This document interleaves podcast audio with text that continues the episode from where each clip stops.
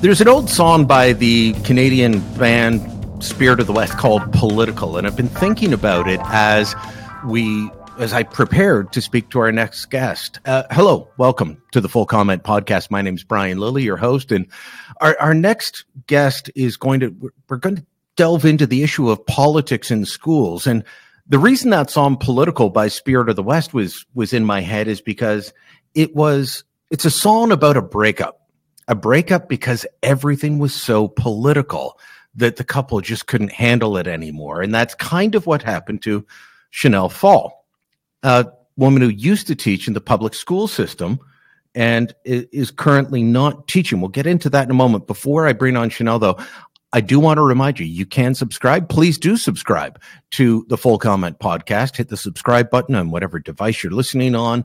You can subscribe on Apple Podcasts, Google, Amazon, Spotify, all the usual platforms. Hit subscribe, leave a comment, and if you like what you're hearing, then please share it around. So, a couple of years back, Chanel Pfahl was teaching, minding her own business at school, um, but getting a little bothered by some of the politics. And then she posted something on Facebook that led to a complaint being filed and then a suspension because her Facebook post was not politically correct. Chanel Pfahl joins me now from Ottawa this morning. Uh, good day. Thank you so much for inviting me on. I think this is a really important uh, topic to discuss today. Let's um, give me the the elevator pitch version of what happened to you. You know, because I, w- I want to get into how you got into teaching and where things changed for you. But did I describe it accurately? You you made a post that somebody didn't like, and and that started uh, problems for you in the teaching profession. Yeah, that's exactly it. Um, it was in February 2021. I had recently kind of woken up to everything that was going on. Before that, I, um, like, it was, I'd say, in the summer of 2020 that I kind of started to see things differently. But um, I started speaking out against it very carefully. I, I knew what kind of environment uh, I was, you know, getting getting into, um, and I made one post one day. It was a private Facebook group, and what I said was essentially that we shouldn't indoctrinate kids with critical race theory. Um, we should teach them how to think and not what to think. And anyway, some a teacher I had never spoken with before. She she saw that she thought it was harmful and offensive, so she reported me to my principal. The next day at school, I got a letter um, informing me that I was under investigation. And as you said, that ended up landing me with a suspension. Um, it ended up landing me with uh, another investigation. Anyway, it's been ongoing ever since. I'm still being investigated uh, today. You said that things changed for you. How would you describe yourself when you got into teaching? Like what what attracted you to teaching? Mm-hmm. Because people often go in for a specific reason, often an idealistic reason. Um, what was it for you that drew you to teaching? And then we'll talk about what changed after. Well, I knew I wanted to be a teacher since I was probably in grade 10. Um, I don't know exactly what it was, but I know I, I grew up in a big family. I had a lot of younger cousins. So I was always naturally the one who would organize activities for us to do when we got together. I would, I just loved doing that.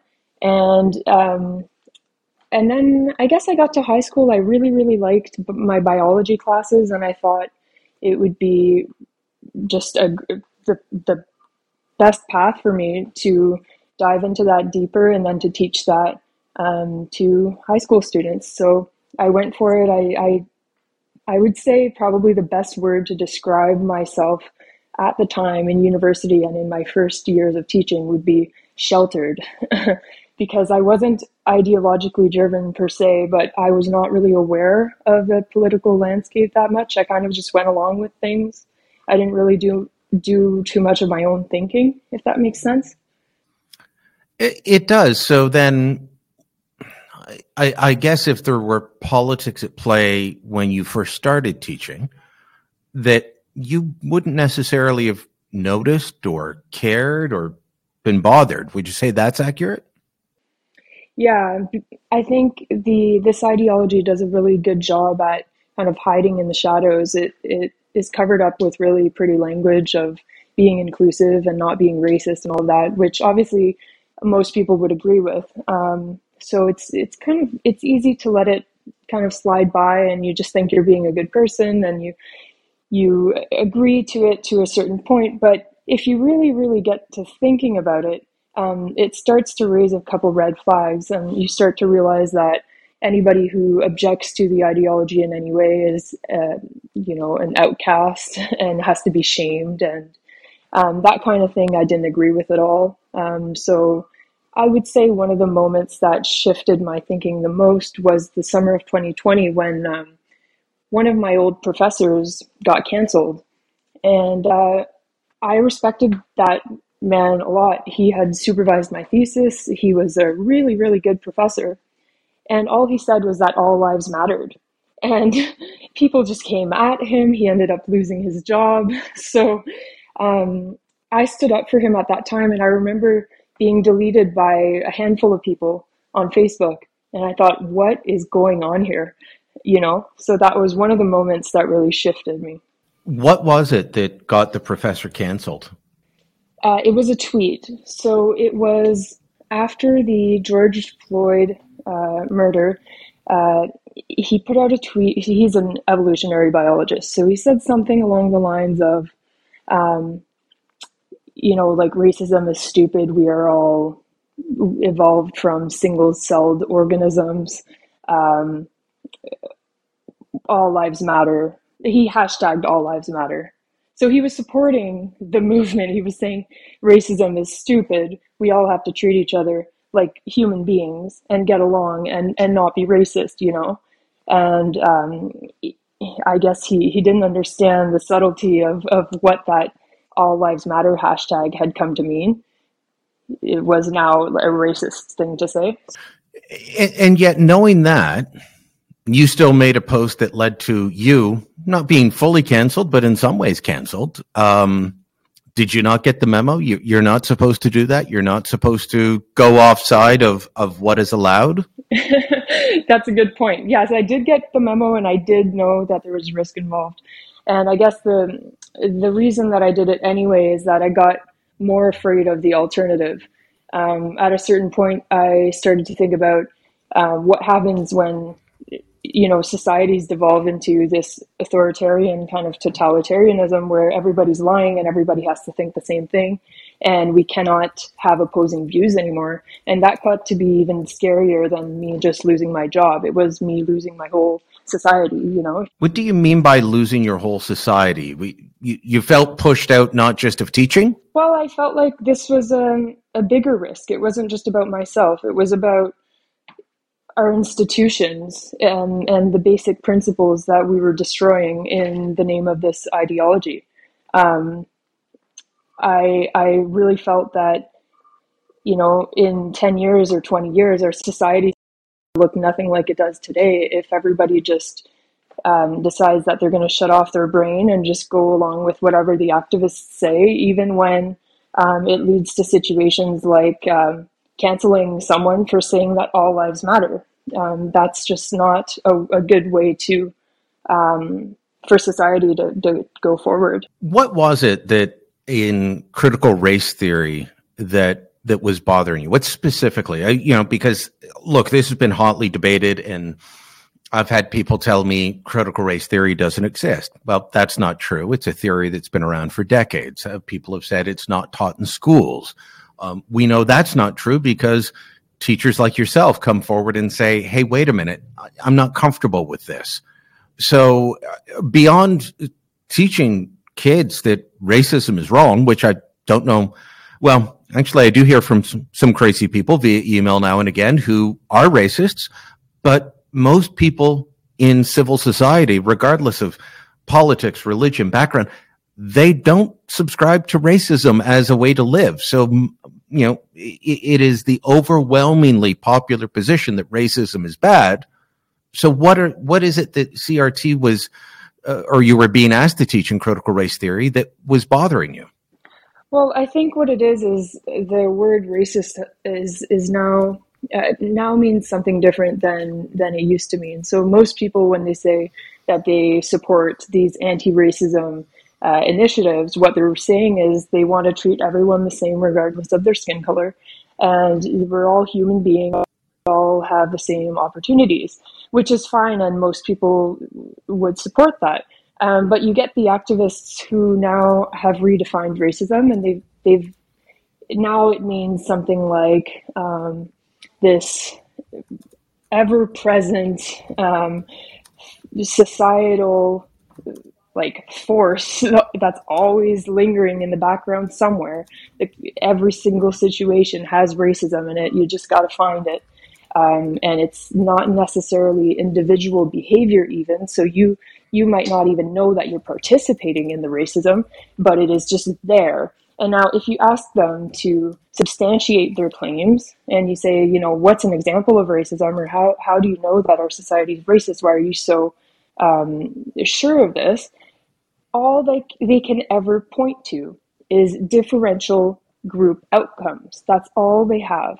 So if you look at the um, anti racism professional advisory that the Ontario College of Teachers put out uh, in September 2020, I believe, they have examples in there to. Uh, well, to to uh, justify kind of their their position on this, and what they've put forward is okay here are examples. We have black kids are being suspended at a higher rate than white kids, or black kids aren't succeeding as well than uh, as b- white students, um, things like that. And you know, any respectable academic will look at that statistic and say, okay, what is causing this? And they can look at multiple factors, right? They can do a multivariate analysis and determine, okay, what is what is contributing to this? What does what does the family, the average family of a black student versus a white student look like? How, how um, you know what what's playing into this? Let's figure it out so that we can actually um, solve it. But uh, the critical race theorists believe that it's all due to racism, it's all discrimination, and bias. And the solution is to put in more anti discrimination, anti bias training. And then uh, somehow these, uh, you know, group outcome differences are going to all even out. Well, well, what if it's socioeconomic factors? You know, I'm thinking of um, some neighborhoods in Toronto mm-hmm. uh, with large black populations that are economically they're at the bottom. And that leads to a lot of outcomes. You know, if you read, follow the social science on it, if you just completely discount the socioeconomic and say, well, no, it's just racism, then you're not going to address the socioeconomic factors that are actually at the core of it. Exactly. And these socioeconomic factors would affect people of all races, right? So a lot of people are you, you know really disadvantaged uh, white folks who have no money whatsoever. They're living paycheck to paycheck. They they can hardly you know sustain themselves. And then they're being told at school you know when maybe they might, might not even have a lunch that day they're being told that they have all the power and privilege in society. Um, i mean what does this do for a child's mental health? What does it do for their um, you know their just their sense of identity in the world and their their motivation. Like it's. Did you see it create division among students in in class? Um, I would say so. I think, um, like, I haven't been in a classroom now for a year and a half, so it's hard to really know exactly how it is today. But I will say that from the time I started teaching to the time I stopped, which was four years, um, I found that students were more reluctant to share their their opinions by the end of it than when I started.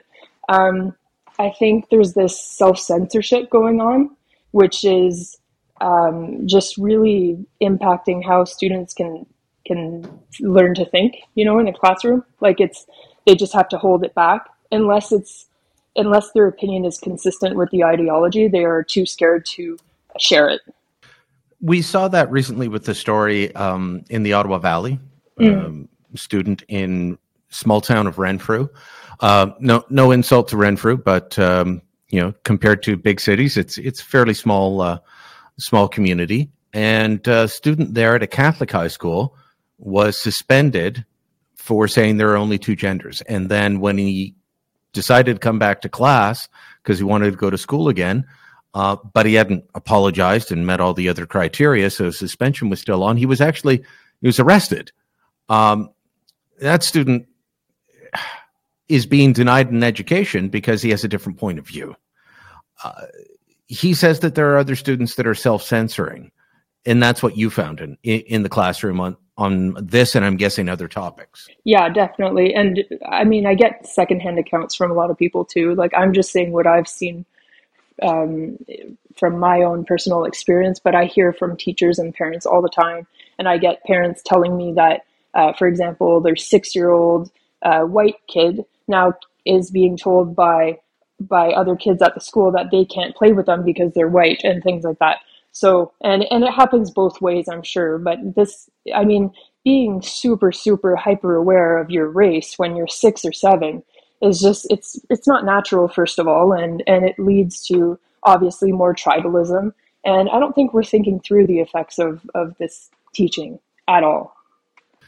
What's been the response from your fellow teachers? Um, you know, I, I'm I'm sure many of them have views on you.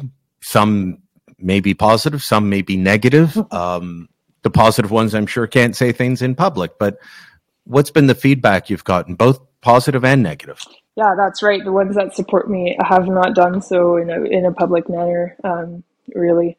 But uh, yeah, the the teachers that I know in real life, um, I would say that I well, I've been deleted and blocked by a lot of them um, which was hard at first when I didn't really have like a you know a, a circle a group that was supporting me. Now I finally am at a place where I feel more comfortable with my views, but at first it was really um, difficult to see that. Um, I do have a lot of teachers who have reached out and they support me, but as you said, they can't say so publicly. And a lot of them who um, are a mystery to me, to be honest. They're still on my Facebook page and they have not reached out to me at all, even though they know what's happening. So um, I'm curious myself to know what they're thinking. Do you want to go back into teaching? I would love to go back into teaching. Um, I don't know if that's something that's going to happen for me just because, um, you know how it is. Um, you know, if they Google my name, they're going to find all this, all kinds of stuff about my political views and it doesn't align with their their school values now. So I I'm not going to put my hopes up too much. Uh, but I do really hope that one day I will get hired again and I'll be able to provide uh, my students with you know balanced opposing views on on issues and not just push one way of thinking. All right, uh, Chanel, we're going to take a quick break, but when we come back, I want to ask you about your decision to run for uh, trustee and what your advice would be for people who are concerned about the direction of the education system. So, Chanel, you moved out of the classroom. You stopped teaching a little while ago, but you decided last fall to run for uh, school trustee in in Ottawa. Uh, w- what prompted that? Was it the direction you saw the school system going in, the issues that we were talking about that made you uncomfortable on the teaching side, and and you felt you could make a difference as a trustee? what prompted it was probably a lot of peer pressure.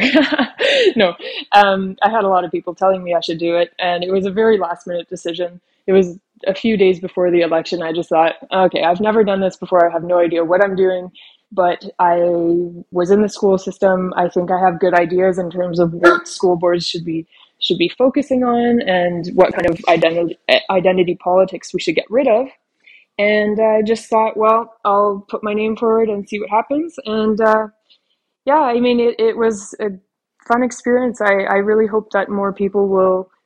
I mean, well, fun in terms of you know, I, I did get smeared in media a lot, and it was up up and down I, and all of that. But you know, you you live and learn, and and you now that's something that I've done. I've checked off my list. Maybe I'll do it again one day. Maybe I won't. But um, I, I really hope that people will get more involved in the local school boards because um, they're making a lot of really harmful decisions at this point. Well, when you were in teaching, where did you see this push for uh, politicization, what you know, regardless of what type it is, not just critical race theory, but there's all kinds of politicization in the classroom that I see. Um, I'm not sure that if my kids were little again, that I would put them in the public school system in Ontario or anywhere else because it, just seems like a constant battle, a constant fight. You just want your kids to to get a good education, and there's a constant, ongoing whack a mole type um, feature to the uh, the the politics of it. Where did you see it coming from? Was it from the school boards? Was it from the Ministry of Education? You know, my experience, um, both as a a parent when my kids were in school, as a you know short time school council member, and, and from knowing a lot of teachers, is that often it was the the teachers unions and the the consultants within the boards. Uh, you know, they hire these consultants for everything under the sun. And you wonder why eh, the education budget goes up and, and there's no more spending in the classroom. It's going to the educrats. Um, that was my experience. The, the, both the unions and these educrat consultants. Was that your experience as well as, a teacher that you were being pushed from both the board and from your union to adopt different political views or, or push different political agendas? Oh yeah, hundred percent. It's coming from all angles. There's the boards pushing it. They've got their initiatives all the time, like oh, we've got uh, Black History Month here, and this transphobia week here, and all of anti-bullying week, and all of this stuff is used to usher in the ideology um, at uh, all all the time. I mean, um, at the OCSB, the Ottawa Catholic Board, they're doing Standing Against Racism Week this week, after just ending their their whole month of anti-racism in February for Black History Month. It's just never ending. So it's coming from everywhere. It's coming also from individual teachers who, um, you know, if they're active on social media and they're following the latest woke trends, they will want to um, bring that into their classroom. And the con- consultants, as you said, there's so many of them, and they are making a ton of money um, some of them charge from a thousand to two thousand dollars just for one workshop, and that's out of taxpayer money. So it's it's really a scandal. Um, and uh, but I will say though, like as much as there is a lot of pressure, there is still an opportunity for teachers in the system to not push this stuff in their own individual classrooms as long as they be they're quiet about it. Um, I, I know a lot of good teachers who are still in the system and they're doing their best to provide some kind of balance. It's just that I guess the problem is when you have the activist teachers who who want to push only one way of thinking. In fact, they probably don't even know what the other side is saying. Um, they have to go ahead and they're encouraged to to do that. So, is it just a sign if a teacher is quiet and not political that they're necessarily conservative? um, because it, you know obviously a lot of this comes from the progressive woke left. Um, if you're not participating in it, are you giving yourself away as a nonconformist, as a centrist, as a, a conservative, or something other than the the the view of the day? Actually, that's a good question because more and more what I've noticed is um, before it used to be more of an opt in method where um, you got to be you got to like step up and do more activism if you wanted to but now it's almost like um, everyone's expected to do the activism and if you don't want to do it you need to opt out in some cases like um, for example if they have a day where everyone needs to wear black which happened at the ottawa catholic board um, not too long ago maybe last month it was United in Black Day for racism. Now, you need to wear a black shirt because otherwise you're going to, uh, you know, be. It's going to be very clear where you stand on this stuff, and it's not that you're for racism. Of course, I should specify. It's it's just that maybe you don't believe that that particular method of addressing racism is the best one. You are getting sent a lot of information, and on your social media, you are now uh, posting what people are sending you. Who are you getting this from? Is, is it teachers who are? I'm not asking you to expose anyone, but, um, but you know, is it teachers that are sending? You know what? Uh, most of the stuff that I post is just me um, finding it. It's all available online. People can do exactly what I'm doing. You don't need to be. You don't need to have any kind of login codes. You can just you can message me. I'll tell you what I do. I'll tell you how to find it because honestly, I could work at this um, from 24 hours a day for probably years and years and years, and I would still have way too much material that I wouldn't be able to post. It's nonstop. Every rabbit hole that I find brings me to another rabbit hole of more wokeism in our schools. So um, I do get sent maybe 25% of what I post. Um, that comes from, I would say, probably 50 50 teachers and parents. Um, but the rest is just stuff I'm finding on my own. Every time I write on these sorts of things, you know, for example, uh, um, a report that was issued by the head of Ontario's public service declaring that the entire Ontario public service is based on white supremacists uh, foundations.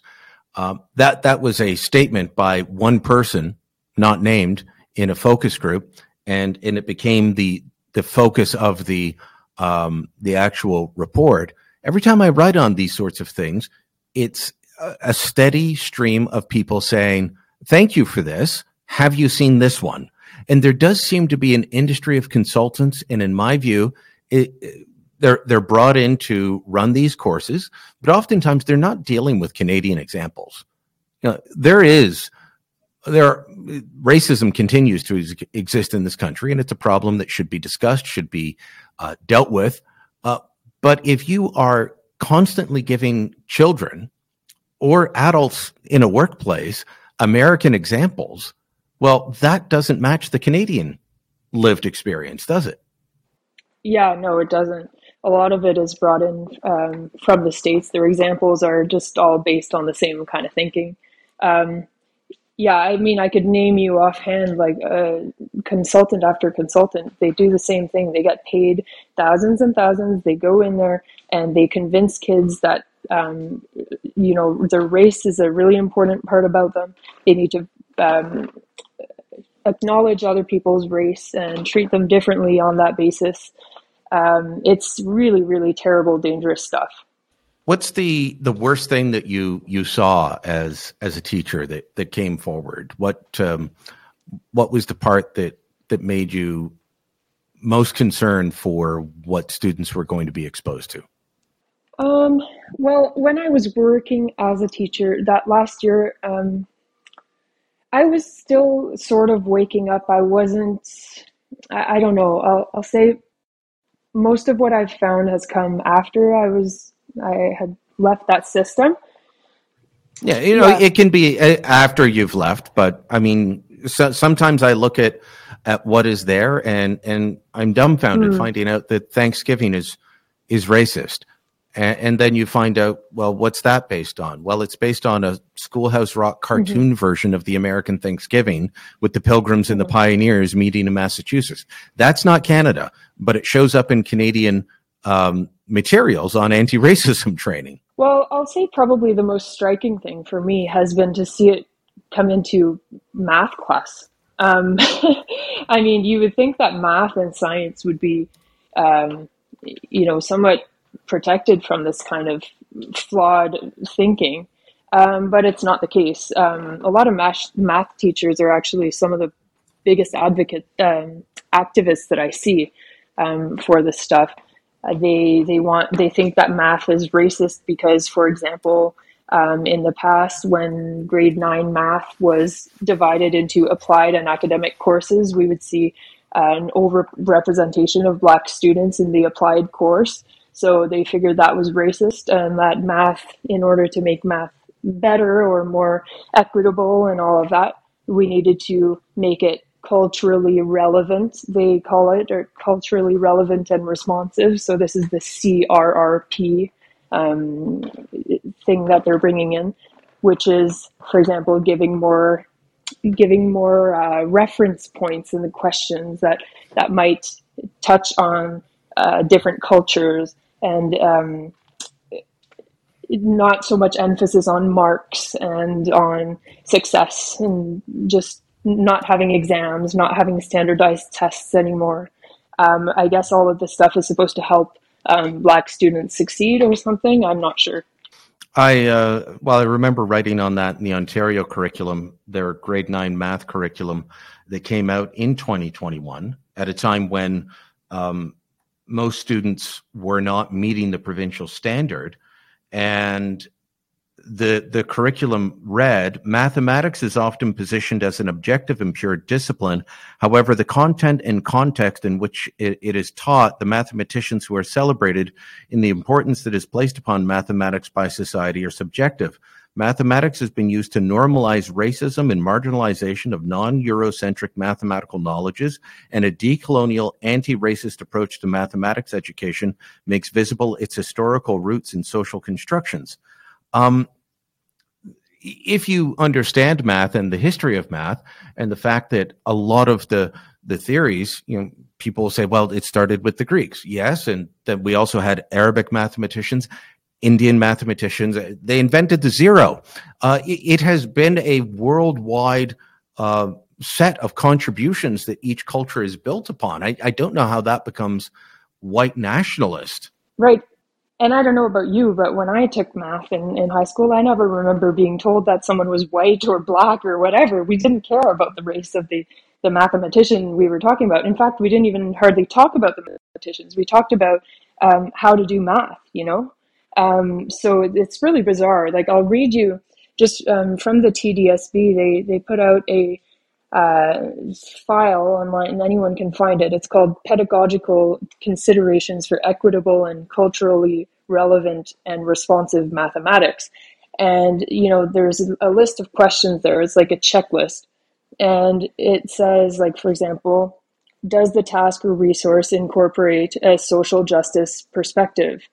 Um, consider how the resource explores current issues, uh, consider whether the, the resource enc- encourages students to use mathematics as a tool to, to address and challenge injustices and propose possible solutions.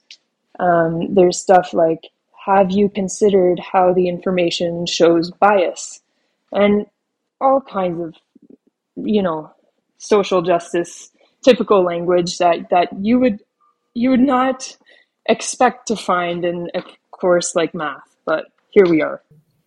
What's next for you? What do you do next? Is it uh, get your name cleared? What's the status of the investigations you're facing? Well, last month I had a bit of good news. They dropped one of my investigations, the one pertaining to the uh, critical race theory comment on Facebook. So that was good. Uh, but they just started up a new investigation um, last week. Um, and that one so the Ontario College of Teachers, so the licensing board for all teachers in Ontario. Uh, so they could strip me of my license, they could suspend me, they could do all kinds of things. So their problem now um, is one tweet that I put out in October of this year when I was running for the school board. And the tweet. Or October of 2022. Exactly, yeah. And the tweet I put out was an email that had been sent to me by uh, an OCDSB, so the Ottawa Public Board staff. And what it said was that there was a school uh, a school board wide initiative where they would be hosting after school virtual hangouts with the, with the kids, but not just any kid. It was on Monday, um, it was for Muslim kids, and on Thursdays it was for Black kids, and on Tuesday, Wednesday it was for LGBT kids. You had to be kindergarten and up to attend. So I got that email and I posted it, and they took issue with the fact that well, they're accusing me of having put links to the meetings in like having shared links to the meetings in that um, email, even though there are no meeting links in it. And they're telling me that um, I put students at risk because some of the meeting codes were in the email that I shared, even though, anyway, it's a long story, but there was different sections to the emails and from my perspective, I didn't, I didn't share anything that I couldn't, that I was told not to share. So um, yeah, now, so I guess I just wait for that and see where that goes. It is uh, it is a bizarre world for you, uh, Chanel. Thanks for your time today, and um, keep in touch and let us know where things go from here. Yeah, absolutely. Thank you so much for having me on. The Full Comment is a Postmedia podcast. My name's Brian Lilley, Your host. This episode was produced by Andre Proulx with theme music by Bryce Hall. Kevin Libin is the executive producer. Again, remember you can subscribe to Full Comment on Apple Podcasts, Google, Spotify, Amazon Music. Listen through the app or your Alexa enabled devices. And of course, help us out by giving us a reading or leaving a review. And make sure you tell your friends about us. Thanks for listening. Until next time, I'm Brian Lilley.